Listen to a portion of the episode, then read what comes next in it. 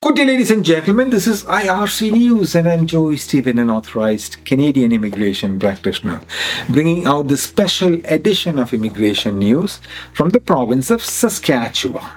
This news was released by the government on 29th of September 2023, but I'm coming to you from the Polinsys Studios in Cambridge, Ontario, and today is the 15th of October 2023 the governments of Saskatchewan and Alberta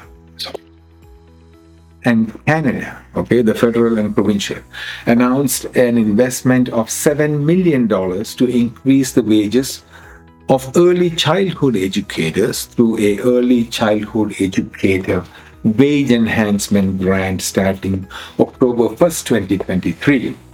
The government of Saskatchewan is committed to increasing access to quality early learning and childcare opportunities that support positive child development.